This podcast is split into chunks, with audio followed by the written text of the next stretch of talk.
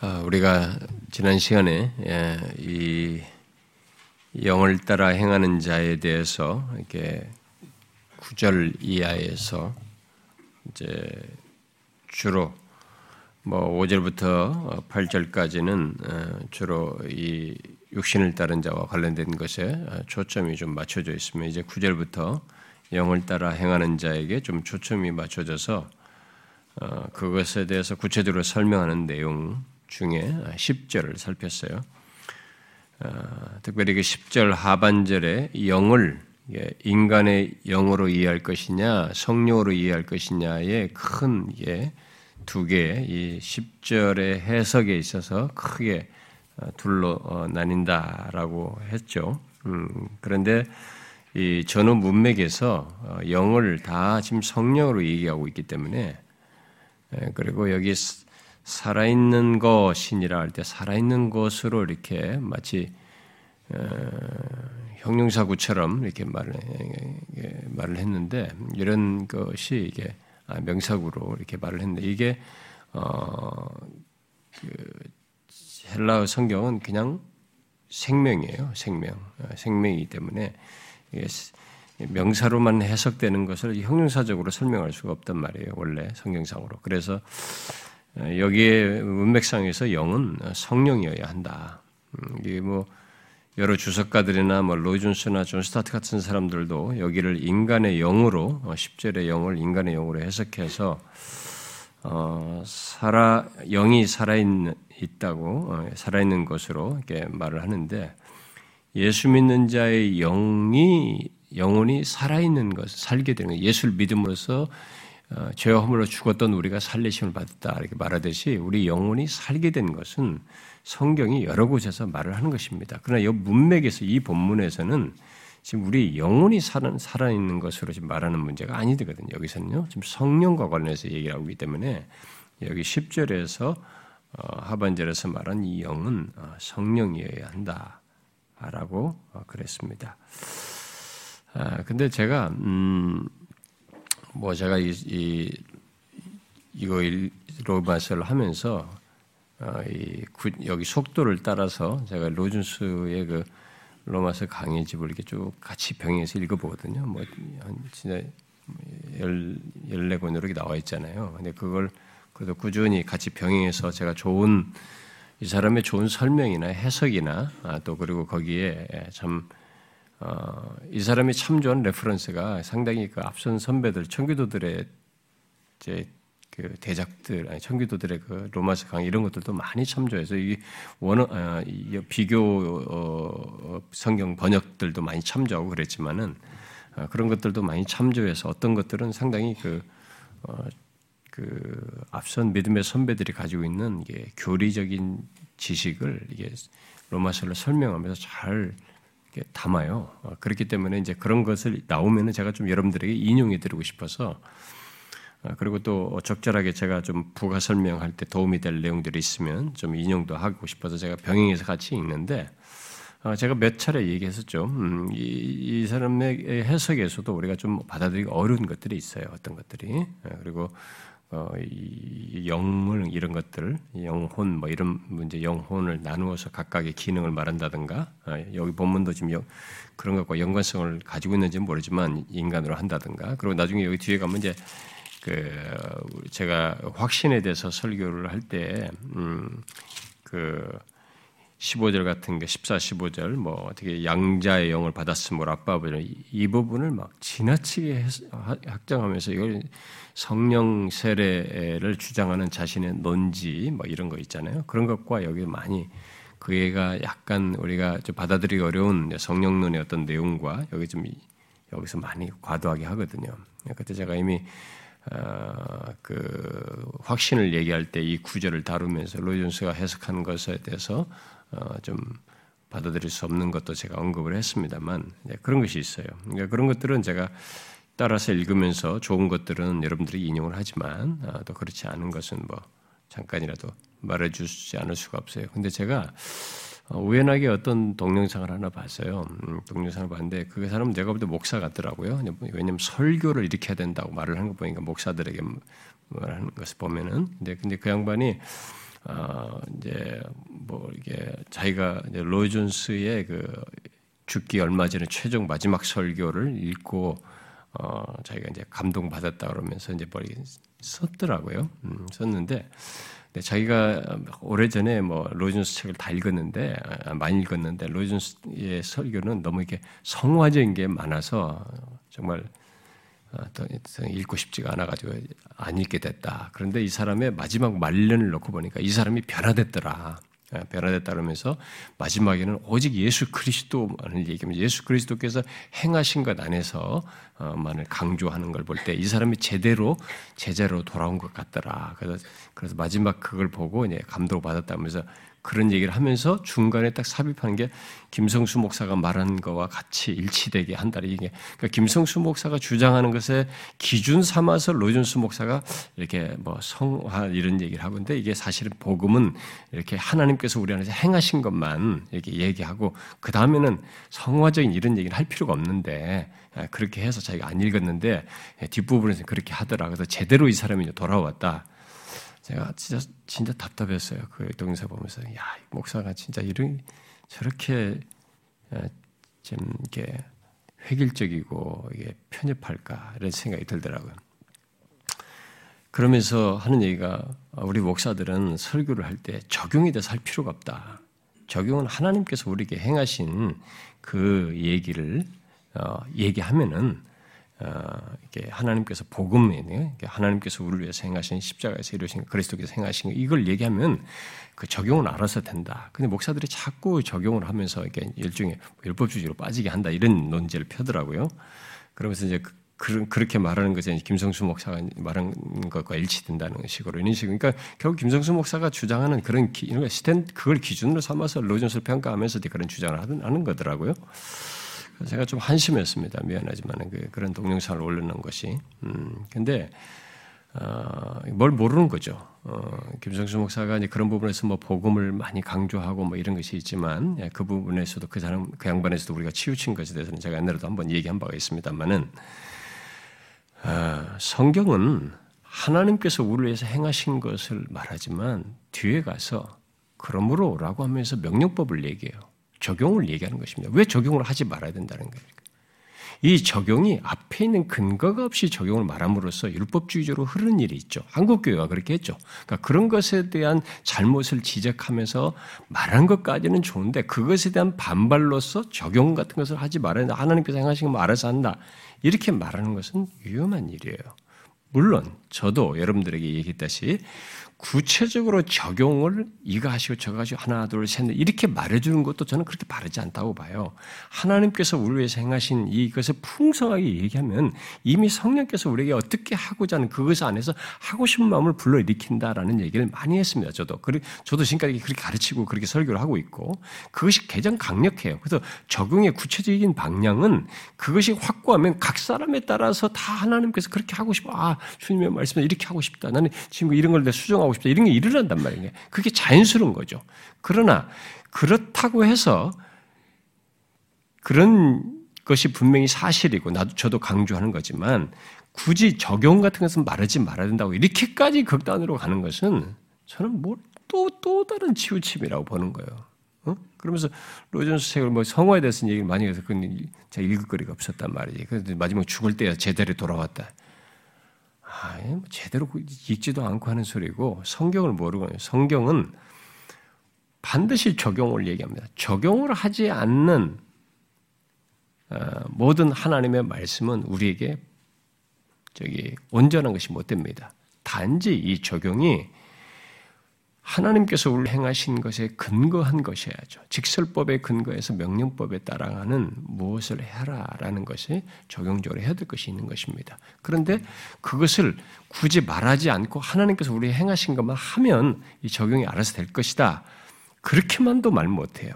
이것이 해서 그런 감동, 어떻게 하고 싶은 마음이 우리에게 일어나는 것은 있지만 성경이 말하는 그것에 근거해서 우리에게 바른 길로 적용하도록 제시해 준 것은 또 다른 이 연결선상에서 계시의 말씀으로 중요한 것이 있습니다. 이 명령법으로 말한 적용으로 말한 이 내용조차도 우리는 성경이 말하는 것을 잘 풀어서 이해를 해줘야 돼요. 왜냐하면 이 적용을 가르쳐 주는 것을 성경이 말하는 대로 안 해주니까 우리적으로 임의적으로 적용함으로써 치우치는 문제가 많이 생기고 어, 오히려 율법주의적으로 빠지는 일이 많이 생기기 때문에 그걸 잘 풀어줘야 돼요. 그런 걸 안 해준다고 말하는 것은 그러니까 워낙 그런 것에 그런 김성수 목사 이런 것에 막 우리 현실에서 좋지 않았던 것을 경험했던 사람들에게 임팩트가 크다 보니까 거기에 푹 빠져가지고 그렇게 하는지는 모르겠어요. 목사들까지도 그렇게 주장하는 건지 모르겠는데 그건 내가 보다 성경을 잘못하는 거예요. 그리고 로존스 목사를 잘 이해도 잘 못한 겁니다. 아, 그 사람은 난 그렇겠다고 생각하지 않아요. 어, 오히려 누구 못지않게 아, 그런 부분에 오히려 균형을 가진 사람이죠. 한쪽으로 치우친 게 아니라 균형을 가냐. 그런데도 이제 제가 예, 그, 그 사람 책을 읽으면서도 여러분들이 아, 우리가 수정해 줘야 될까. 이것은 우리가 어, 계획주의 전통에서라든가 뭐 성경에 대한 종합적인 이해 속에나 그리고 현대 많은 주석자들에게 공통된 견해 속에서도 성경 원문에 비추어 볼 때도 이게 좀 아니다 싶은 것들은 우리가 받아들이기 어렵다는 것은 말해주지 않을 수가 없어서 제가 그런 얘기를 한 겁니다. 아, 로준수 목사는 아무래도 이 의사를 하다가 예, 예, 신학을 하지 않고 이렇게 부름을 받은 사람이었기 때문에 음, 그렇지만은 이제 신학을 하면서 그 한그 그 분량은 자신에게 하나님 앞에 오셔 와서 이제 그때부터 한 이 분량이 뭐 책 읽는 reading량이 어, 보통 목사들보다 저리 갈 정도로 많이 그런 풍성한 reading과 이, 이 연구하는 것이 몸에 배 있기 때문에 그렇게 하면서 준비를 했는데 단지 그 사람은 의사를 하다가 이제 목사로 불러가지고 이 에버라본으로 웨일즈 가서 설교를 하기 시작하고 뭐 이렇게 하면서 했기 때문에 원어를 공부할 시간이 없었습니다. 히브리 헬라를 할 시간이 없었어요. 그러니까 이제 최소한 그런 것을 다루는 2차 자료를 가지고 이제 비교하면서 했기 때문에 어떤 때는 이제 어, 여기 본문에 같은 그 이런 10절 하반에 같은 이런 원문 텍스트를 이렇게 헬라 같은 것을 직접적으로 보면서 하는 데는 아마 역부족이었을 겁니다. 예, 그래서 지난 시간에도 제가 이제 그 부분을 좀 설명을 한 것이죠. 그리고 받아들이기가 좀 어려운 것이다. 뭐 어, 스타트나 로이존스 같은 사람들이 말하는 것도 받아들이기 어렵다고 제가 얘기를 한 것입니다. 아, 그래서 바울은 일단 여기 음, 어, 지난주에 말했던 10절을 어, 여러분 기억하시죠? 10절에서 어, 그리스도께서 거하시는 우리 그리스도인에 대해서 말하면서 그런 우리들이라 해도 몸은 죄로 말미암아 죽은 것이라고 하고는 곧 우리의 육체가 죄로 말미암아 죽음의 씨앗을 가지고 있어서 죽을 운명이지만 영은 의 때문에 생명이다라고 했습니다. 아, 자, 의 때문에 어, 곧 그리스도의 구속으로 말미암은 의 때문에 그리스도가 거하시는 우리의 그리스도인은 우리 그리스도인들은 단순히 음, 예, 죽음이 소멸되는 것 정도가 아니라 그러니까 생명 정도가 아니라 생명보다 더 강력한 사실, 바로 생명 되시는 성령이 있다는 것을 이 10절 하반절에서 바울이 말하고 있다. 원문 자체를 그대로 번역하면 10절은 어, 의 때문에 영, 생명 이렇게 되어 있는 거죠. 동사도 생략되어 있어요. 굳이 이다라는 말이 여기서 그런데 굳이 넣는다면 그게 생략된 거죠. 그런데 왜 바울이 앞에 죽은 것에 음, 여기 죽은 것에 좀 대조하려면은 어? 몸, 몸은 죄로 말하면 죽은 것에 죽은 것에 대조하면 자연스럽게 생명 살아있는 것을 말하는 것이 맞는 것 같은데 왜 여기를 영생으로 말 성령으로 말했느냐? 아, 그것은 제가 조금 전에 말한 거죠. 바울이 지금 말하는 것은 그리스도가 거하시는 우리 그리스도인은 죽음이 소멸되는 것 정도의 그것이 아니다. 지금 뒤에서 말하는 오늘 본문 11절과 굉장히 중요한 연관성을 가지고 연결시킬 내용을 지금 여기서 먼저 꺼낸 겁니다. 그러니까 단순히 생명 정도가 아니라 생명보다 더 강력한 사실을 말하고 싶은 거죠. 바로 생명 되시는 성령이 있다. 음? 몸의 죽음을 영원히 패할 생명의 보증인 성령이 있다라는 것을 강조하려는 것입니다. 그래서 여기서 영은 성령이고 살아있는 것은 바로 생명으로 이렇게 말을 하고 있는 것입니다. 자, 바로 그 사실을 구절 하반절에서 누구든지 그리스도의 영이 없으면 그 성령을 소유하지 않으면 그리스도의 사람이 아니다라고 말한 것입니다. 그리고 10, 10절에서 성령을 생명으로 말한 내용에 연결해서 오늘 살필 본문 11절을 말하는 것입니다. 11절에서 생명이신 성령으로 말미암아 죽음을 넘어 우리 몸의 부활을 말하고 있는 것입니다. 앞에 10절 하반절에 그렇게 말했기 때문에 이 11절에 지금 이 얘기가 이제 맞아떨어지는 겁니다. 어, 이 성령이 바로 성령으로 말미암아 있을 죽음을 넘어선 우리 몸의 부활, 어, 생명의 부활을 얘기하고 있는 것이죠. 그래서 여기 지금 11절은 11절 하반절에 영은 의로 말미암아 생명이다라고 한 것을 되풀이하고 자세히 설명한 것이라고 할 수 있습니다.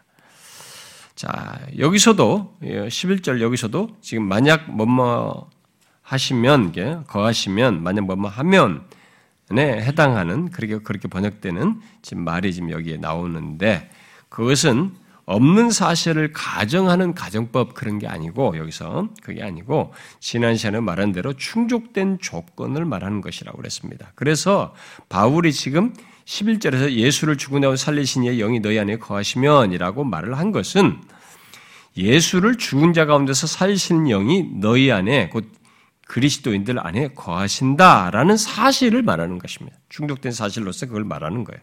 자, 그런데 잘 보십시오. 바울은 예수를 죽은 자 가운데서 살리신 이의 영이를 말했는데 곧바로 이어서 또 보십시오. 그리스도 예수를 죽은 자 가운데서 살리신 이를 이어서 또 말합니다. 잘 보세요. 뭐그 말에 그말 갖고 이렇게 하지 말고 잘 보세요. 예수를 죽은 자 가운데 살리신 이의 영이라고 했어요. 그 다음에 뒤에서 그리스도 예수를 죽은 자 가운데 살리신 이를 말하고 있습니다. 자, 먼저 우리는 이 반복되는 내용 속에서 삼위 하나님이 다시 다 언급되고 있는 것을 보게 됩니다. 여러분 성경에서 이런 내용들을 접할 때 아 그냥 그런 얘기가 나왔나 이렇게 보면 안 됩니다. 아, 그것은 중대한 사실을 실체를 설명해 주는 내용이기 때문에 우리가 그 내용을 따라서 바르게 이해를 해야 되는 거죠.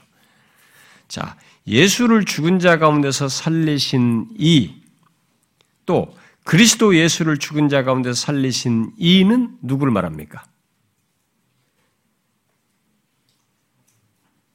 예? 말해 보세요. 예? 성부 하나님이죠. 음. 야, 여러분, 어, 우리는 성경에서 이렇게 말하는 것을 아 그냥 미, 묘사를 하고 그냥 있는 사실로서 우리에게 무슨 지식을 말해준다고 생각이 아니고 이게 실제예요. 실제로 하나님이 그렇게 하신 성부 하나님이 그렇게 하신 겁니다.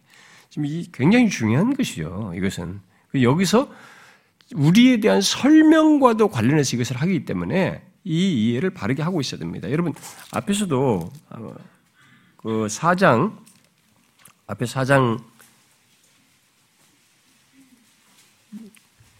24절에서도 얘기했잖아요. 어, 의로 여기심을 받은 우리도 위함이니 곧 예수 우리 주를 죽은 자 가운데서 살리신 이를 믿는 자니라. 여기서도 이분이 누구예요? 성부 하나님을 얘기하는 거죠. 여러분 뒤에 6장 4절도 한번 보세요. 어, 그러므로 우리가 주, 그의 죽으심과 합하여 세를 받음으로 그와 함께 장사되었나니 이는 아버지의 영광으로 말미암아 그리스도를 죽은 자 가운데서 살리심 같이 이 그리스도를 죽은 자 가운데 살리는 누구예요? 이것도 성부 하나님의 같이 얘기입니다. 어, 여러분 그, 그 우리가 이런 성경을 좀 따라가야 되는데, 음, 자 갈라디아서 한번 볼래요, 여러분? 뒤에 갈라디아서 한번 1장 한번 보세요.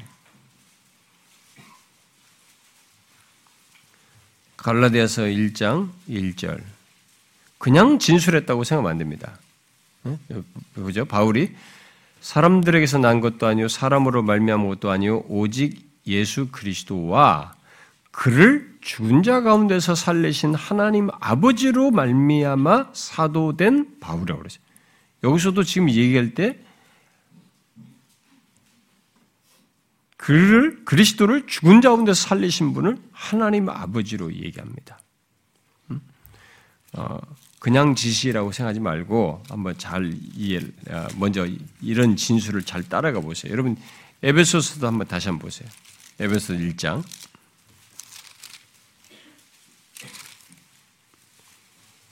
에베소 1장.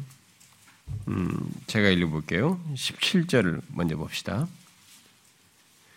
우리 주 예수 그리스도의 하나님 영광의 아버지께서 지혜와 계시의 영을 너에게 주사 하나님을 알게 하시고 하나님 아버지께서 이렇게 말했어요. 자, 그러고 나서 20절에 보면 그의 능력이 그리스도 안에서 역사하사 죽은 자들 가운데서 다시 살리시고 하늘에서 자기의 오른편 앉으사. 이 누구를 그렇게 살린 겁니까? 예수 그리스도를 하나님 아버지께서. 자, 그, 이런 말씀들은 하나님 아버지께서 예수 그리스도의 예수님의 부활의 주도적인 행위자라고 하는 것을 분명히 밝혀주는 겁니다. 죽음에서 살아나는 이 생명의 부활의 주도적 행위자가 누구냐? 아, 예수님의 부활의 주도적인 행위자는 바로 하나님 아버지이시다. 라고 얘기를 합니다. 아, 그런데 잘 보면, 이제, 아, 앞에서는, 이제 다시 본문으로 돌아오셔도 돼요. 음, 앞에서 이제 11절 앞부, 어, 상반절에서는 예수님만 얘기했어요. 음? 잘 보세요. 예수를 죽은 자 가운데서 이렇게 했어요. 근데 11절 하반절에는 어떻게 해요? 그리스도 예수를 죽은 자 가운데서 이렇게 했습니다. 그렇죠? 어, 이외 제가 뒤에 가서 다시 설명할 일이지만 한번 다시 좀 더 보완하겠습니다만 여기서 똑같이 하나님 아버지께서 살리셨는데 앞에서는 예수를 살리신 것으로 얘기했고 뒤에는 그리스도 예수를 살리신 것으로 얘기했어요. 어떤 차이를 두고 바울이 할 말이 더 장난칠 건가요? 그러니까 이름 한번 하나 더 붙여보자고 할까요? 아, 그건 아니할 거예요. 아, 앞에 예수는 예수의 인성을 얘기하는 겁니다. 어? 여러분 호칭과 관련해서 바울이 주를 붙였다든가 뭐 이렇게 주 예수였다든가 주 예수 그리스도다 막 이렇게 할 때는 그런 것들을 편지 쓸 때 의식하고 하는 것인데요. 여기서 지금 앞에 둘이 달리 했을 때는 앞에 예수는 예수의 인성을 강조하는 거죠. 그럼 뒤에 그리스도 예수는 뭐겠어요? 이 그리스도를 강조하는 것은 그리스도는 결국 메시아잖아요. 구원할 자들과 연관성을 갖는 것이지 않습니까? 그래서 그리스도인들, 구원할 자들 자들과 연합된 그런 집합적인 의미를 가지고 있는 거죠. 그래서 어, 그리스도인들이 연합된 바로 그들의 그리스도를 얘기하는 거죠. 슈라이너 같은 사람의 말대로 집합적인 그리스도를 말하는 겁니다. 여기는 이제 예수 믿는 자, 그와 연합된 구원할 자들과 연합된 그들을 살리신 거예요. 그리스도 예수만 살린 것이 아니고 여기에는 이 그리스도는 집합적인 성격을 같이 끼고 있는 거예요. 그와 연합하여 구원할 자들을 같이 끼고 있는 것이라고 그런 거죠. 그래서 우리가 8장 1절에 보세요. 8장 1절에 뭐라고 그랬어요? 그리스도 예수 안에 있는 자라고 그러잖아요. 우리 그리스도인을 뭐라고 그래요? 그리스도 예수 안에 있는 자라고 그러죠. 여기서 그리스도 예수는 그래서 이런 그리스도 예수 혼자만을 얘기하는 것이 아니라 여기 앞에 예수가 그 인성을 가진 그분이고 여기서는 이제 집합적인 의미를 내포하고 있다고 봐야 되는 거죠. 아, 그래서 우리 그리스도인의 그리스도인의 부활과 연결을 시키고 있는 겁니다. 네, 뒤에 이어서 자, 그건 이제 좀 더 뒤에 다시 더 보기로 하고 자, 그런데 먼저 여기서 정리하고 넘어갈 것은 우리에게 일어날 어떤 일을 말하기 위해서 삼위 하나님이 다 여기서 지금 다시 다 언급되고 있는 것입니다. 예수 그리스도를 죽은 자 가운데서 살리신 분으로서 곧 부활케 하시는 분으로서 성부 하나님이 언급되고 그다음 죽은 자 가운데서 부활하신 이 부활하신 분 부활하신 예수 그리스도 바로 성자 예수 그리스도가 언급이 되고 있고 그리고 여기 문맥에서 강조되는 성령 하나님이 나오는데 성령 하나님은 어떻게 언급을 하고 있습니까? 예수를 죽은 자 가운데서 살리신 이의 영. 바로 구절 표현대로 말하면 하나님의 영으로 나오고 있습니다. 그리고 그가 우리 안에 거하시는 것으로 그 사실을 여기 11절 상반절도 말하고 있죠. 그런데 11절 하반절에도 구체적으로 그리스도 예수를 죽은 자 가운데서 살리신 이가 너희 안에 거하시는 그의 영으로 이렇게 말을 하고 있습니다. 그리고 그 그의 영으로 말미암아 우리 죽을 몸도 살리시리라라고 함으로써 성령을 부활의 영으로 부활 말을 하고 있습니다. 자, 이 문맥에서 바울은 성령을 부활의 영으로 강조를 하고 하는데 그 성령을 예수를 죽은 자 가운데서 살리신 이의 영으로 말을 하는데 그것에 연결해서 신자들 또한 예수 그리스도 믿는 우리들 또한 그 성령에 의해 죽을 몸이 살아나는 일이 있는 것이 아, 일이 있을 것을 여기서 연결해서 말을 하고 있습니다. 자, 바로 그것을 강조하기 위해서 먼저 성령을 예수를 죽은 자 가운데서 살리신 이의 영이라고 말을 하고 있어요. 자, 우리는 성령을 이렇게 부르는 것을 흘려보내지 말아야 돼요. 왜냐하면 결국 그런 사실이 우리의 우리의 구원 역사와 다 관련되어 있기 때문에 그렇습니다. 이런 표현 자체가 이 사실이 그러니까 우리의 몸의 부활, 영화는 그저 하나의 현상으로 있는 게 아니에요. 삼위 하나님의 역사 속에서 지금 여기서 기술된 것처럼 삼위 하나님의 역사 속에서 구체적으로 있는 것이고 다 삼위 하나님께서 역할을 맡으셔서 어떤 일을 행하심으로써 있는 일이에요. 바로 그 사실을 그 실제로 있는 사실을 표현해 주는 것입니다.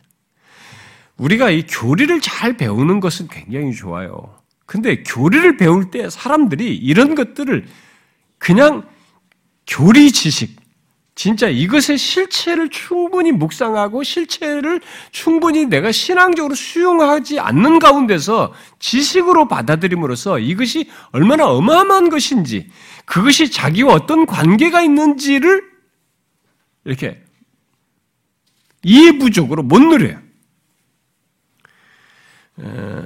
제가 이 여러분들에게도 수시로 얘기하지만 어, 그 예수 믿는 사람, 교회당 안에 있는 사람들에게 어, 제일 그, 좀 우려가 되는 게 뭐냐면, 이 사람이 자신이 죄인에게서부터 회개하여, 죄인의 상태에서 진심으로 회개하여, 자신에게 예수 그리스도가 어떤 분이신지를 알고, 그분의 가치, 그리고 그분의 자신의 존재와 삶에 너무나 이 인생을 바꾸고 존재를 바꾸고 운명을 바꾼 분으로서 이런 가치를 이렇게 정확하지 않은 사람들은 그 뒤에 그리스도인들에게 허락된 그리스도인들에게 해당되는 것으로 말하는 이 성경의 이런 부유한 내용들이 크게 와닿질 않아요. 이것의 실체를 충분히 못 누려요. 이런 실체를. 그 이것을 이런 실체를 놀라지를 않아요. 이것으로 인해 감동과 감화를 못 받아요. 그래서 어떤 사람들이 교회를 오래 다니는데 이렇게 예수 믿는 자에게 있는 어떤 실체들을 말하는 것을 밋밋하게 이해를 하고 그것이 자신에게 하나도 감동이 되지도 않고 삶 속에서도 그런 것으로 인해서 영적인 유익과 삶의 어떤 생기와 힘을 주지 않으면 이 사람들에게는 질문이 있어요.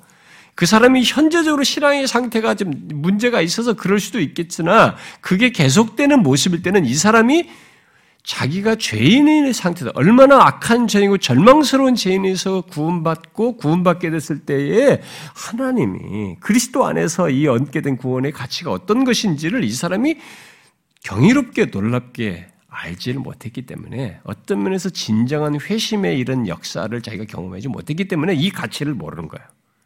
이걸 이런 예가 나와도 그냥 계속 이 사람들에게는 싹싹싹 지나간다고 이런 내용들이. 근데 이게 굉장한 사실을 얘기하는 겁니다. 지금 이 진술은 결국 우리의 구원 역사와 관련된 얘기예요. 응?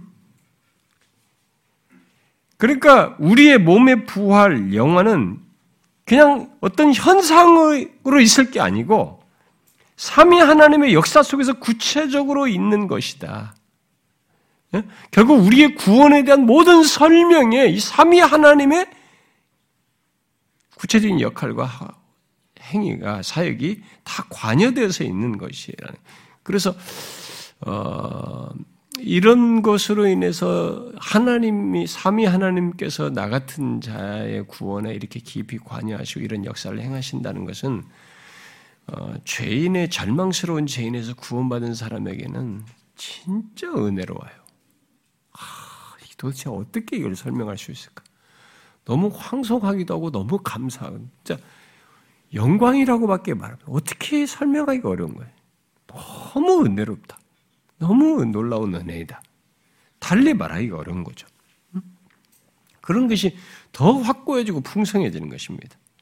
그래서 여기서 바울은 성령이 하나님 아버지의 구원 행위에 밀접한 관계를 유지한다는 것을 말하고 있습니다. 음? 그런 사실을 통해서 그러니까 성령을 메시아 직분을 행하시는 예수 그리스도와 밀접하게 관련이 있기 때문에 관련을 맺고 있기 때문에 그리스도의 영으로 말한 것처럼 아버지께서 예수를 죽은 자 가운데서 살리시며 그 살리시는 것과 가운데서 또 그 가운데서 이런 생명 역사를 일으키는 것과 관련해서 그 하나님 아버지와 긴밀한 관계를 유지하고 있기 때문에 하나님의 영으로도 이렇게 말하는 것이죠. 그냥 그런 표현을 쓰고 있는 것은 아니에요. 자, 이런 성령의 생명의 역사 때문에 10절 하반절은 성령은 생명이다. 라고 말하였고, 말했습니다. 그리고 바로 부활의 생명, 곧 부활의 능력을 지닌 생명이다. 라고 말을 한 것입니다. 자, 그런데 바울이 여기서 앞에서부터 어, 성령에 대해서 말한 것에 연결해서 결국 이 11절에서 강조하고자 하는 게 무엇입니까? 두 가지죠. 자, 여러분 앞에서부터 영, 영 성, 령에 대해서 쭉 말한 거 기억하시죠? 영을 따라 어? 행하는 것을 사절에서 말하고 영을 따라 행하는 자에 대해서 그 다음에 영을 따르는 자는 영의 일을 생각한다. 또 영의 생각은 생명과 평안이다. 또 우리 속에 하나님의 영이 거하시고 또 우리는 하나님 아, 성령의 영에 있다 라고 말을 하고 10절에서 영은 생명이다 이렇게 했어요. 성령과 관련해서 쭉 그렇게 얘기해요. 그렇게 계속 성령에 대해서 말한 것에 연결해서 지금 마침내 이 11절을 지금 말하고 있는 거거든요. 그런데 그렇게 쭉 연결해서 마침내 11절에서 바울이 탁 강조하는 우리에게 연결시켜서 강조하고 는 중요한 것이 사실이 있잖아요. 근데 여기서 음, 여기 11절에서 강조하는 게 지금 뭐예요? 두 가지죠. 아까 제가 말한 거죠. 하나는 예수를 죽은 자 가운데서 살리신 이의 영, 곧 부활의 생명이신 성령이 너희 안에 예수 믿는 너희들 안에 거하신다 라는 사실이고 어, 그 다음 또 다른 하나는 그래서 예수 믿는 우리는 우리 안에 거하시는 그 영으로 말미암아 우리 죽을 몸도 살아나게 된다. 부활하게 된다 라는 것이죠. 자, 이 두 가지를 지금 여기서 강조하고 있습니다. 자, 여러분, 우리는 앞에서 구절 상반절에서 우리 안에 성령이 거하신다라는 사실을 살폈어요. 아, 근데 또 얘기하네, 그러거든. 아, 바울은 하여튼 말도 지독하게 반복도 많이 한다. 똑같은 얘기 또 한다. 이렇게 할지 모르겠어요. 제가 그런 얘기를 바울이 할 때마다 계속 이해하죠. 그런데 같은 말을 하더라도 이제 또 보완하고 있습니다. 또 보충해. 더 나은, 더 설명할 것을 첨가하고 있습니다. 이게 목회적이에요. 하나님의 진리는 이렇게 정보 지식을 나열하고 쫙쫙쫙 조직화하는 문제가 아니에요. 그래서 성경 퀴즈대가 우리를 망치는 겁니다. 성경은 퀴즈로서 알 문제가 아니에요. 이렇게 요약형으로 탁탁탁 해서 이렇게 정리해서 알 문제가 아니에요. 어떤 사실을 말할 때 이 사실의 실체가 어마어마하기 때문에 이걸 말하고 또 거기에 덧붙여서 말해야 할 실체를 자꾸 얘기하면서 이렇게 진리가 우리에게 소유되는 것에 초점을 두고 목회적으로 자꾸 기술한 것이 성경이라면 그 영감된 성령에서 생명력 있는 메시지로 글을 쓴 것에서 준 것이지 지식을 종합해서 우리가 말해주기 위해서 쓴 게 아니란 말이에요. 그래서 어, 똑같은 얘기 또 우리 안에 거신다고 그러는데 또 얘기하네. 그게 아니에요. 그렇게 보면 안 됩니다. 예수를 죽은 자 가운데서 살리신 이의 영, 바로 부활의 생명이신 성령이라고 이제 덧붙여서 말을 하고 있습니다. 여기서. 그 성령이 거하신다고 이게. 그냥 앞에서 그냥 성령, 성령이 거하시는 것이 아니라 이제는 어떤 성령이 거하시느냐는 것을 말함으로써 우리에게 그 성령이 거하시는 너희가 예수 믿는 사람이 어떤 사람이고 얼마나 확실한지를 여기서 강조하는 거예요, 지금. 바울은요. 우리 안에 거하시는 그분이 어떤 분이시냐. 그래서 이 강조를 그대로 따라가야 됩니다. 이미 성령 하나님이 유한한 우리 안에 거하신다는 것이 너무 비밀스럽고 이해 불가능한 사실이다 라고 했습니다. 이것을 아무리 쪼개서 생각해보고 뭐를 상상의 날개를 펴도 무한하신 하나님이 우리에게 그렇게 하신다는 그런 실체로서 실제 하신다는 것에 대해서 이해하기가 어려워요, 진짜로.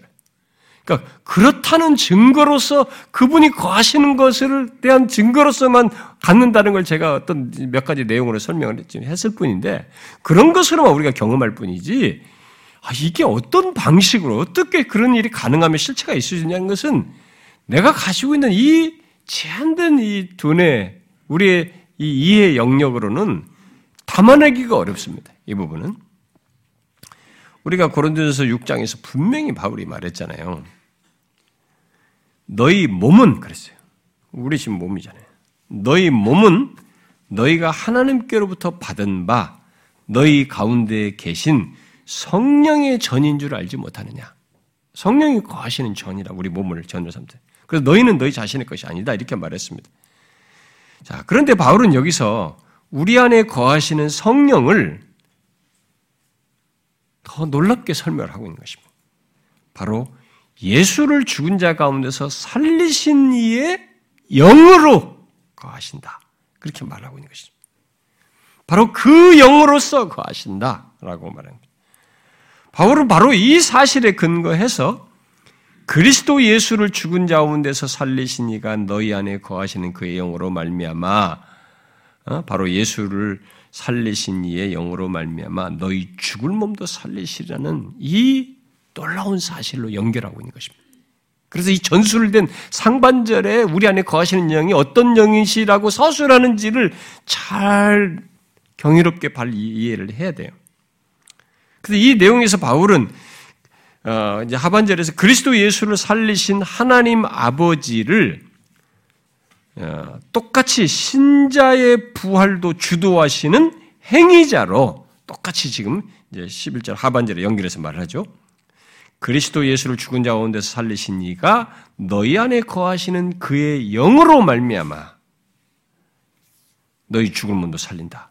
자, 그리스도 예수를 살리신 하나님 아버지께서 신자들의 부활도 결국 주도하시는 행위자예요. 동일한 행위자예요. 그런데 잘 보면 하나님 아버지께서 우리의 죽을 몸을 살리시는 것을 성자와 성령 하나님과 연관지어서 하시는 것을 예, 여기서 또 볼 수가 있습니다. 이 11절 하반절을 보면 그냥 예수를 죽은 자 가운데서 살리신 어? 살리신 것으로 말하자로 반복하지 않고 아까 앞에서 말한 것처럼 그리스도 예수를 죽은 자 가운데서 살리신 것으로 말을 하고 있어요. 앞에서 말한 대로 바로 그리스도와 연합한 자의 몸을 살리시는 것을 시사하고 있는 것입니다. 그리스도와 연합한 자들. 그래서 우리의 부활에 대해서, 몸의 부활에 대해서 결국 이 그리스도를 살리신 것 같이 부활을 주도하시는 행위자로서 하나님 아버지가 계시지만 이 부활이 가능하게 되기 위해서는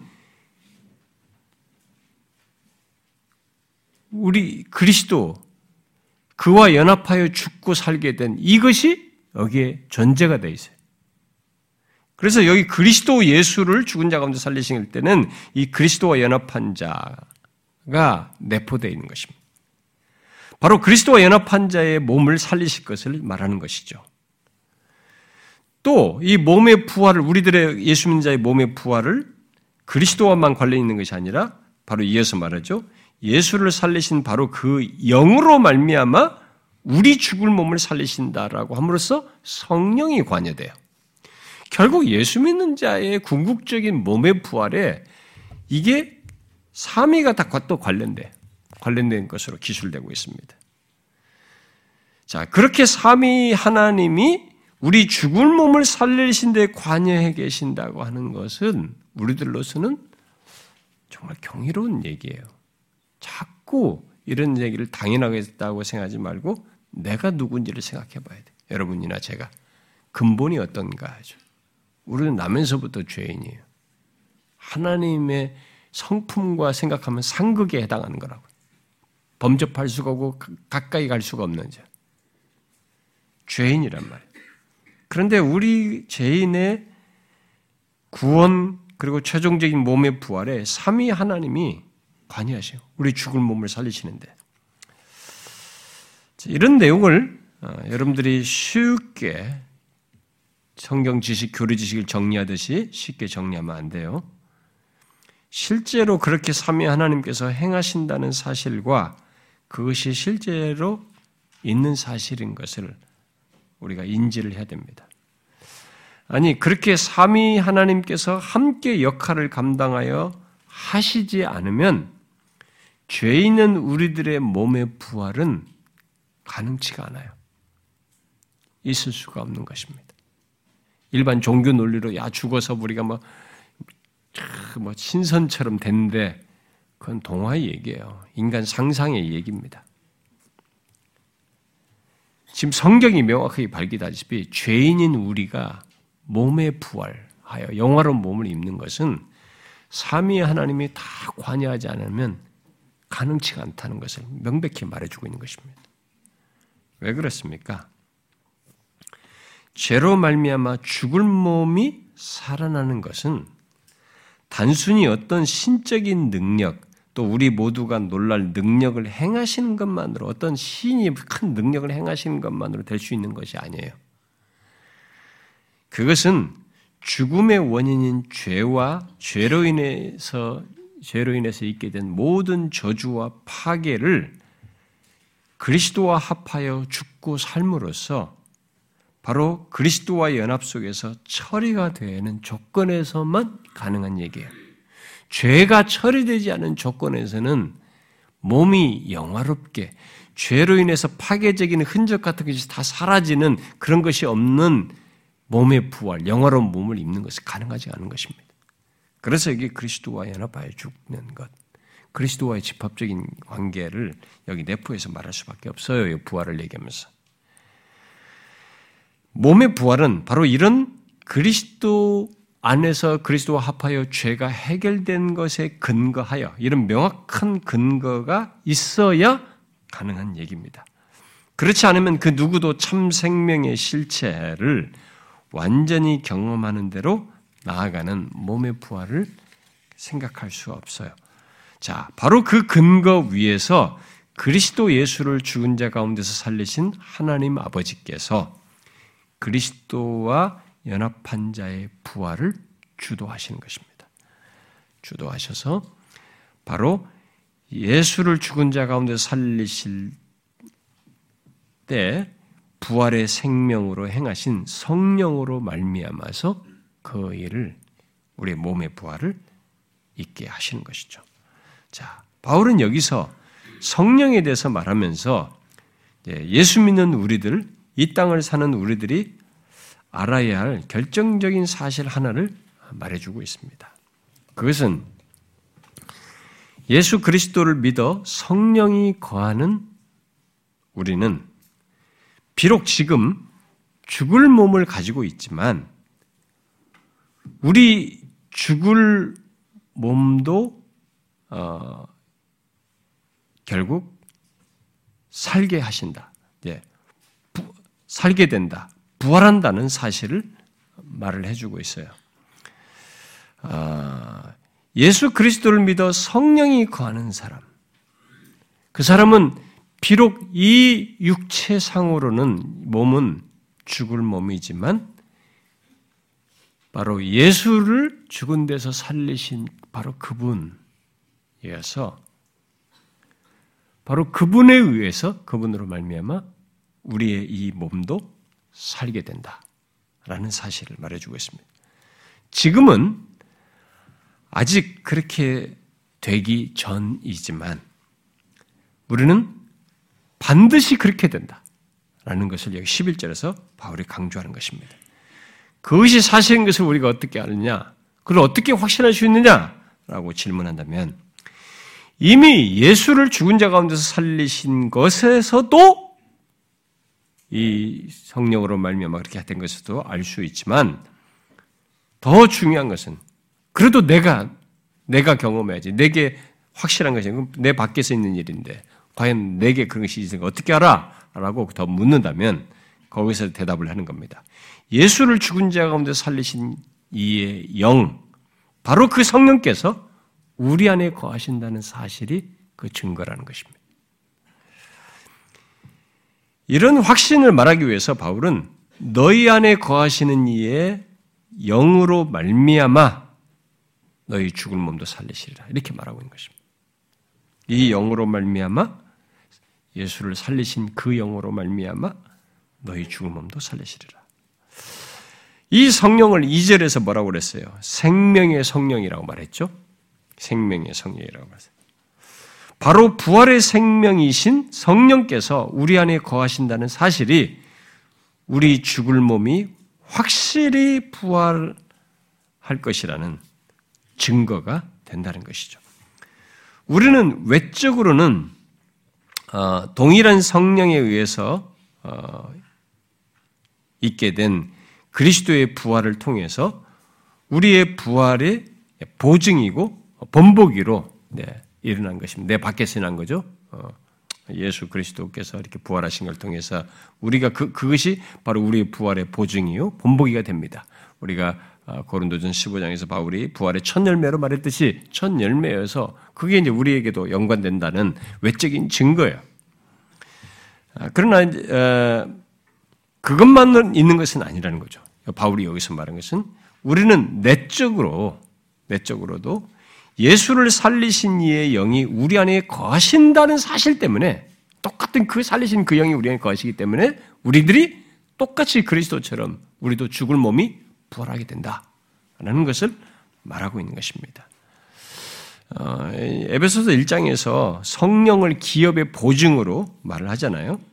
그것은 본문이 말하는 것 속에서 있을 것을 말하는 것입니다. 여러분 그 어, 우리가 많이 살폈지만 한번 그 읽어봤지만 한번 다시 한번 읽어봐요. 에베소 1장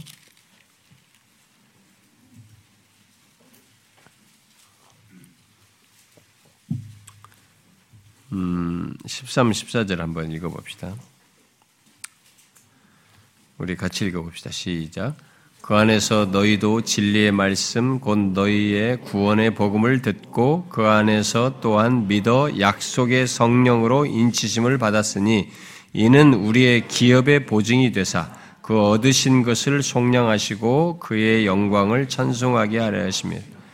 자, 약속의 성령으로 인치심을 받았는데 이 성령으로 인치심 받은 것이 성령이 우리 안에 계시고 계신 거 하신 것이 우리 기업의 보증이 된다 그랬어요. 이게 우리의 기업에 대한 궁극적인 이런 어, 장차 누릴 기업의 이런 보증이 된다는 것 속에는 바로 여기 지금 말하는 것이 다 연관되어 있는 거죠.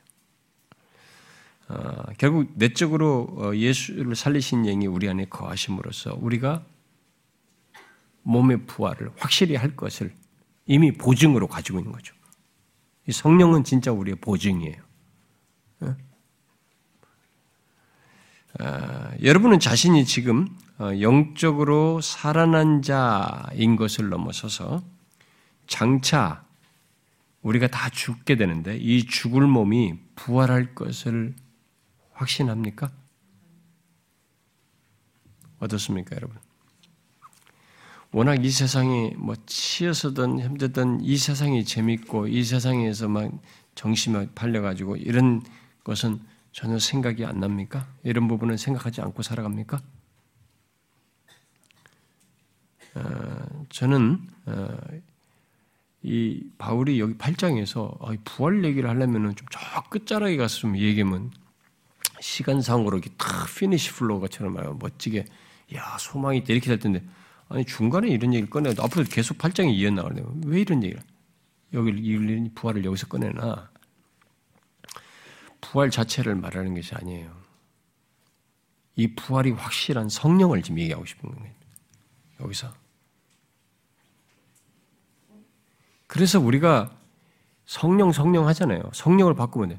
여러분 성령을 소유했다는 것이 어디까지의 의미를 갖고 있는지를 정확히 알아야 돼요. 바울이 지금 강조하는 것들. 그게 무슨 의미까지를 내포하는지를 알아야 되는 겁니다. 현재에서 잘 먹고 잘 사는 정도가 아니고 내 영원한 것에 지금 몸의 부활까지도 확실하다는 것을 증거하는 보증 거야. 보증으로서 얘기하는 것입니다. 그래서 지금 묻는 것입니다. 내가 예수를 믿어서 영적으로 살아나는 것, 어? 죽었, 죄로 허물로 죽었던 상태 영적으로 살아나는 것을 넘어서서 분대 밑에 죽는단 말이에요, 내 몸이. 이 죽을 몸이 부활할 것을 확신하느냐는 겁니다. 여러분, 그것을 확고히 믿습니까? 뭐 우리는 아멘을 뭐 별로 속으로 뭐 많이 하니까, 음, 뭐 우리 교인들은 그러리라고 믿고. 근데 여러분 속으로라도 아멘 했어야 되는 거예요. 진심으로요. 여러분 우리 본문에 여기 죽을 몸이라고 말하는 것을 잘 기억하셔야 됩니다.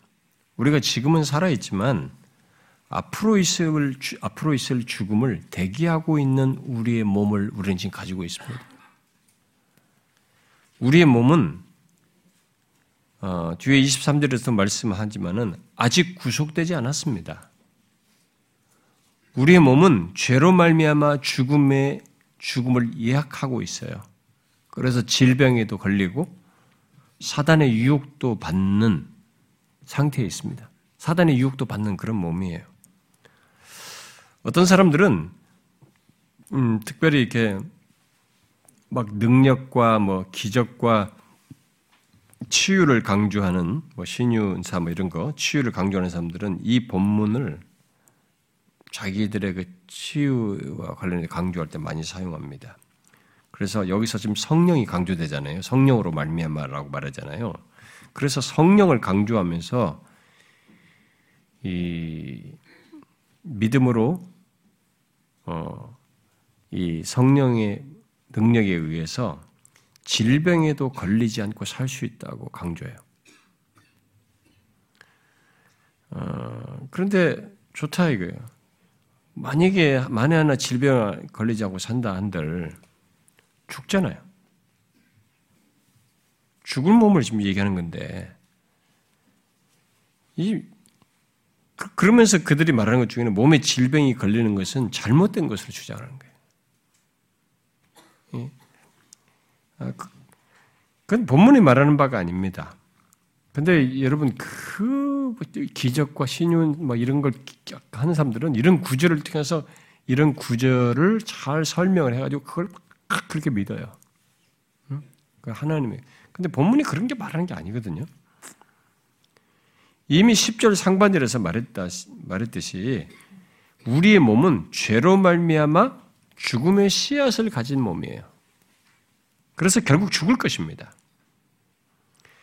그러나 우리에게는 우리 안에 거하시는 성령, 예수를 죽은 자 가운데서 살리신 이의 영이신 성령으로 말미암아 죽을 몸에서 살아난다는 것이 부활한다는 것이 실제로 이 죽을 몸이 부활하는 거죠. 몸의 부활이에요. 이 헬라 사상들은 어, 그 영혼이 육체로부터 벗어나는 것이 나중에 그래서 이데아에 가는 것이 그게 더 높은 경지로 얘기해. 그게 아니고 영혼만 무슨 어떻게 되는 게 아니고 이 몸의 부활이에요. 실제로 몸이 부활할 것을 말하는 것입니다. 그래서 여러분 뒤에 한번 보세요. 그래서 뒤에 8장 어, 23절에 음, 23절에 한번 읽어봐요. 읽어봅시다. 시작. 그뿐 아니라 또한 우리 곧 성령의 처음 익은 열매를 받은 우리까지도 속으로 탄식하여 양자될 것, 곧 우리 몸의 속량을 기다린다. 예수 믿는 사람들은 뭐예요? 우리는 몸의 속량을 변해. 몸이 최종적으로, 그러니까 영혼만이 아니라 몸의 속량을 우리는 기다리는 것입니다. 그날을 앞에 두고 있어요, 앞으로도. 근데 예, 여러분 어, 어, 또 한번 보세요. 요한일서 우리가 이런 제가 자주 찾았어도 그 나올 때마다 한 번씩 관련될 때마다 연관돼서 연관시켜서 읽어볼 필요가 있는데 여러분 요한일서 한번 보세요. 어, 3장 보세요. 요한일서 3장. 자, 2절 한번 읽어봐요. 3장 2절. 시작. 사랑하는 자들아, 우리가 지금은 하나님의 자녀라. 장래에 어떻게 될지는 아직 나타나지 아니하였으나 그가 나타나시면 우리가 그와 같을 줄을 아는 것은 그의 참모습 그대로 볼 것이기 때문이라. 여러분, 우리가 그와 같을 줄 아네. 우리에게 생겨날 장차 일어날 일은 그리스도와 같이 그와 같을 줄을 아는 거죠. 그런데 좀 더 이 몸의 부활과 관련해서 좀 더 구체적인 음, 진술이 또 있었죠. 우리가 나중에 뭐 어, 예, 고린도서 많이 있지만 또 다른 서신에 여러분 우리가 이미 살폈던 빌립보서에서 읽었었죠. 여러분 빌립보서 3장 한번 보세요.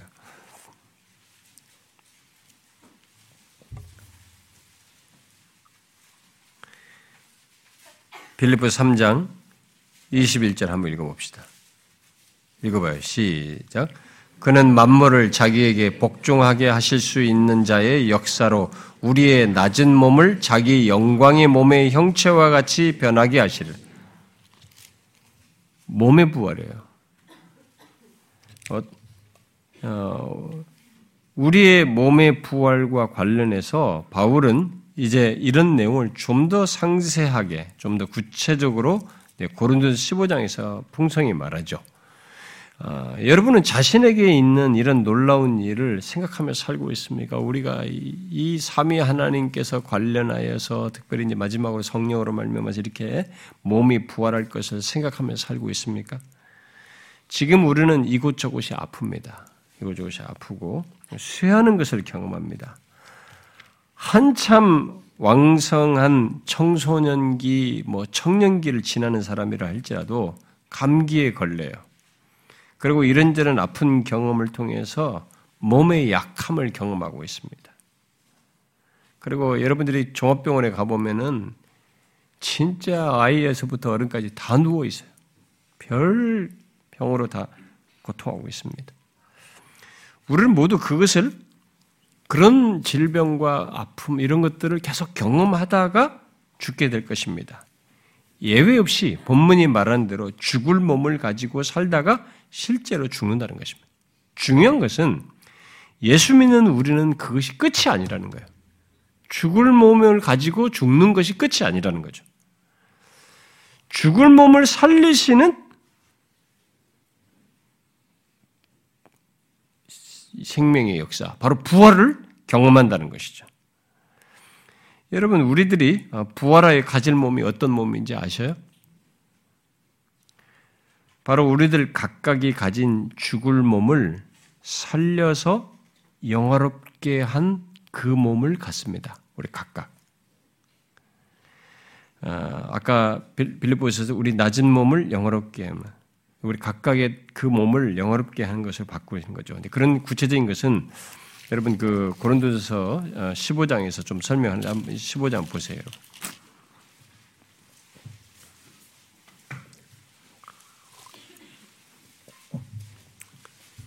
고린도 15장 42절 한번 보세요.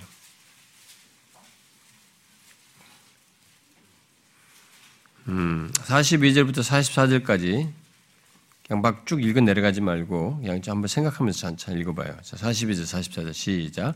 죽은 자의 부활도 그와 같으니 썩을 것으로 심고 썩지 아니할 것으로 다시 살아나며 욕된 것으로 심고 영광스러운 것으로 다시 살아나며 약한 것으로 심고 강한 것으로 다시 살아나며 육의 몸으로 심고 신령한 몸으로 다시 살아나나니 육의 몸이 있은즉 또 영의 몸도 있느냐.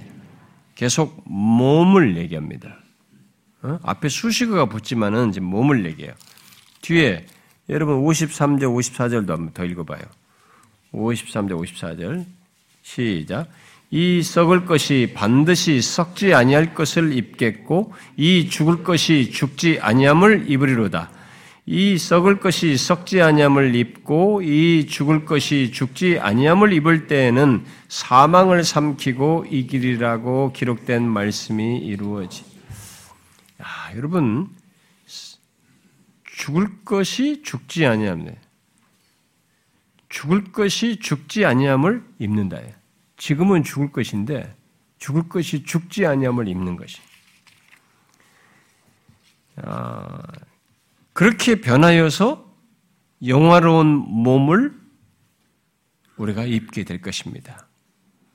그러나 한 가지 여러분들이 아셔야 될 것은 우리의 지금 썩을 것, 죽을 것 몸이 죽지 아니할 몸, 예, 썩지 아니할 몸으로 변화되지만 영화로운 몸으로 바뀌게 변화되지만 우리들 각각의 고유한 몸을 갖는다는 것입니다. 제가 아, 뭐 여러분들이 언젠가 어? 하늘나라에 하늘나라에 대해서 어, 예, 이 땅에서 임한 현재적인 하나님 나라와 그런 거 말고 네, 그런 건 제가 많이 얘기했습니다만 궁극적으로 어, 우리가 최종적인 상태에 해당하는 하늘나라에 대해서 언젠가는 한번 하고 싶다 했습니다만은 그런 걸 할 때 이런 것도 다룰 수도 있겠습니다만은 어, 우리들이 영화로운 몸을 입게 되지만 우리 각자의 고유한 몸을 갖습니다. 제가 헐크 같은 몸을 갖지 않습니다. 갑자기 지금 제 인상 차이가 있는데 저라는 사람의 몸이 있는데 제가 갑자기 아, 완성될 하나님 나라의 새 하늘과 새 땅에서 헐크처럼 막 이게 근육질로 바뀌어가지고 싹 그런 모습은 아니란 말이죠. 저의 죽을 몸이 가장 건강하고 영화로운 건강하다는 보다도 강하다 이런 신령하다 이런 말로 썼기 때문에 그러니까 영화롭게 된 상태의 저의 몸을 갖는 것이죠. 머리르는 사람이 이렇게 말했어요. 부활 시에 살아날 몸은 지금 신자들이 소유하고 있는 몸과 동일한 몸이다. 지금 저의 몸에 연관된 전의 몸의 연결선상에서 영화로운 몸을 입는다는 것입니다. 스타트는 여기에 또 재미있는 말을 했어요. 좀 인용해 드리면 우리는 우리의 몸을 통해 특히 말을 통해 우리 몸이 몸을 통해 특히 말을 통해 또 자기의 동작을 통해 또 눈의 표정이나 얼굴 표정을 통해 우리의 개성을 표현한다. 그렇죠? 이건 저와 제 자식하고도 달라요. 제가 얼굴 표정하는 거 내 자식이 얼굴 표정하면서 하는 것하고는 전혀 다릅니다. 우리 각각 개성이 있어요. 눈의 표정, 얼굴 표정, 이게 뭘 얘기해도 눈을 눈썹을 올리면서 하는 표정 우리 다 있잖아요, 각자가. 개성을 표현한다. 우리는 그것을 신체 언어라고 부른다. 하지만 우리가 현재 지니고 있는 몸이 말하는 언어는 불완전하다. 그렇게 해서 하는데 우리는 의사를 잘못 전달하기가 쉽다. 내가 어떻게 했는데 저 사람은 나한테 이 사람이 분명히 인상 써서 나한테 뭔가 해서 이렇게 나의 눈동작이든 뭐든 이런 것에 대해서 오해도 하고 이런 것을 하잖아요. 음, 잘못 전달된단 말이에요. 우리 몸을 통해서 나타나는 현상인데 저쪽엔 잘못 전달되는 거죠. 하지만 우리의 새로운 몸은 영어롭게 될 몸입니다. 새로운 몸은 이러한 한계를 지니지 않을 것이다. 메시지와 매체. 곧 우리가 전달하기 원하는 내용, 메시지죠. 전달하고자 하는 내용과 그것을 전달하는 방법이 완전히 조화를 이룰 것이다. 부활체는, 부활할 몸은 우리의 구속 받은 실제를 완전하게 표현하는 매체가 될 것이다. 그러니까 이 몸이 그런 조금이라도 악을 산출해내는 오해나 파괴적 이런 것이 전혀 생기지 않는 구속받은 실제를 완전하게 드러냄으로써 서로 커뮤니케이션하고 전달하는데 문제가 없을 거라는 거죠. 야, 이런 설명을 했어요. 네, 그런 것을 실제를 한번 생각해 보면 정말 놀라운 일일 겁니다. 와. 상상만 해도 설렙니다, 진짜. 현재 죽을 몸을 가지고, 아,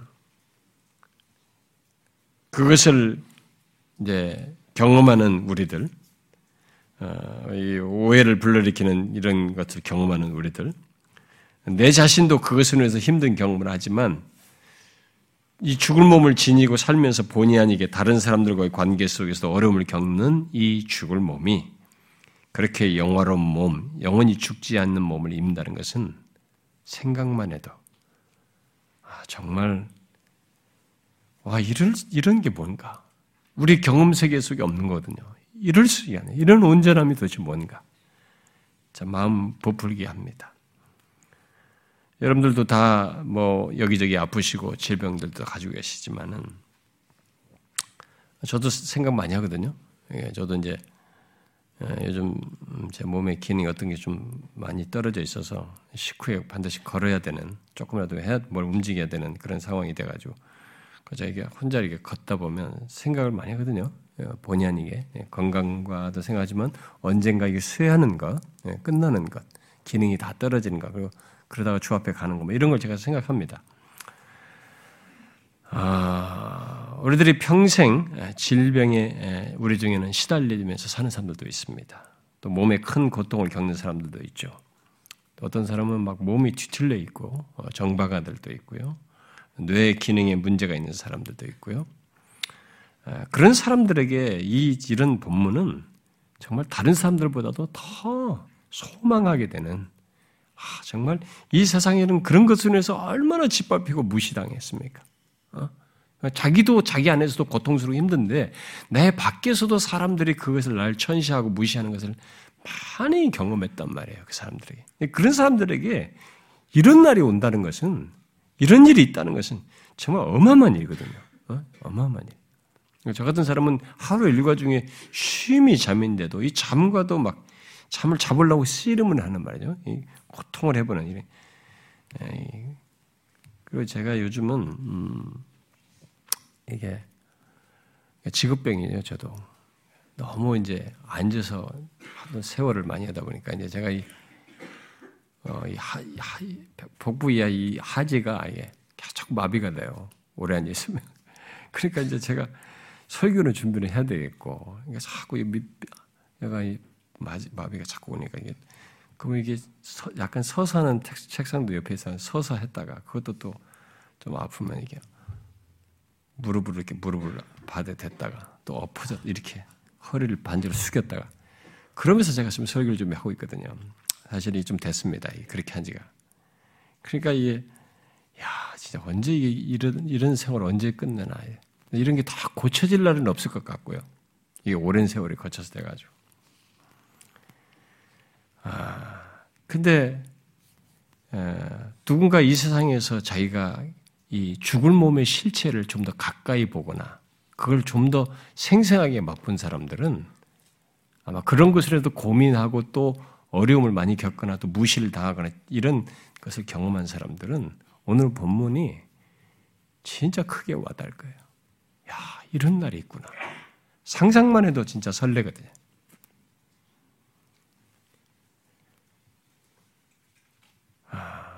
점점 쇠해져 가는 것, 음, 그래서 언젠가 아, 죽어야 하는 우리의 모든 것이 우리는 완전한 상태, 내 몸을 가지고 내가 누구한테 말하는 것까지도 오해가 생기지 않고 완전히 그대로 잘 전달되는 그런 놀라운 영화로운 몸을 입는 것을 한번 생각해 보십시오. 우리는 인상차기를 그대로 가지고 있을 거예요. 왜냐하면 예수님의 제자들이 엘리야다, 모세다 이렇게 알아봤단 말이에요.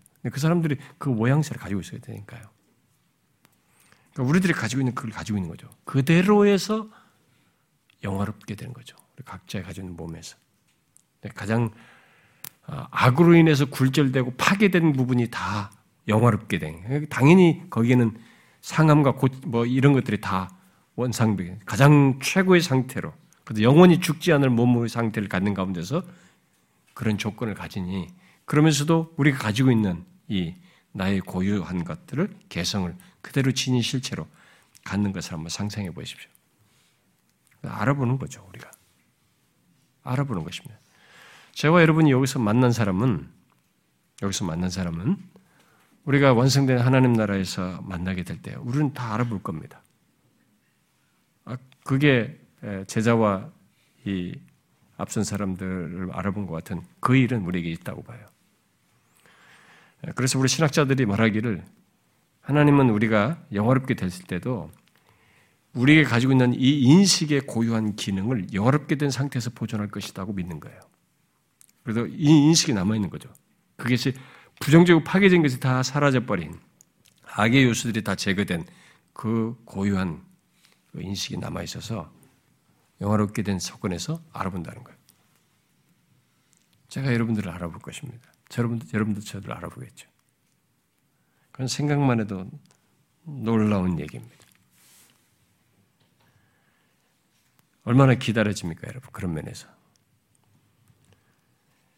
아, 제가 여러분들에게 지금 과학공상 얘기하는 얘기 아닙니다. 이것은 우리 몸이 죽어야 하는 죄가 해결되고 그리스도의 피로 말미암아 우리의 죄를 지신 예수 그리스도께서 죽으셨을 때 그를 죽은 자 가운데서 살리신 실제로 살리신 그 증거와 함께 그리스도를 살리신 이의 영이 바로 우리 안에 거하셔서 있게 될 실제 사실을 말하는 것입니다. 저 여러분에게 그렇게 확실한 보증이 있는 것입니다. 몸의 부활의 보증. 그러니까 안 가봐도 확실한 거죠. 확고히 믿으세요, 여러분. 아, 오늘 본문은 정말 우리가 이 땅에 살면서 네가 어떤 자냐, 예수님 네가 어떤 자냐에 대해서 너무 놀라운 얘기 해주고 있습니다. 미래까지 확실하게 다 확신케 하는 사실을 말해준 것입니다. 이 영이 누구인가를 기억하라는 거죠. 이 영은 우리 안에 거하시는 영은 바로 예수를 죽은 자 가운데 살리신 이의 영이시단 말. 그 영이 지금 우리 안에 거하셔서 그래서 우리의 죽을 몸도 똑같이 그 영에 의해서 살게 될 것이다. 그래서 우리가 소망하며 몸의 구속을 기다린다. 그런데 소망하면서 기다리는 것입니다. 여러분, 여러분들은 자기 안에 거하시는 성령으로 말미암아 이런 몸의 부활이 여러분에게 확실하게 실제로 있을 것을 어때요? 확신하십니까? 확신하셔야 됩니다. 우리는 충분한 근거를 가지고 있습니다. 죄가 제거되었고 그리스도에 의해서 이 성령이 예수를 살리신 이의 영으로 성령이 우리 안에 거하십니다. 이분이 보증입니다. 생각만 해도 벅찬 얘기예요. 나 같은 죄인이 유한한 존재. 내가 봐도 내가 어떤 때는 수치스러운데 그리스도의 피로 구속하셨다는 이 사실로 인해서 이 하나님이 하나님의 영이 내 안에 거셔서 지금 이 시간을 지나서 죽을 몸 이후에까지도 보증으로 계시고 실제로 그렇게 하실 분도 계시다는 것이 생각만 해도 놀랍습니다. 이건 너무 큰 은혜이죠. 감사할 수밖에 없고 아, 우리에 대한 또 하나의 복된 설명입니다. 예수님은 우리에 대한 복된 설명, 최고의 설명이죠. 여러분, 너무 감사하고 복된 사실 아닙니까? 이 사실을 기억하면서 사십시오.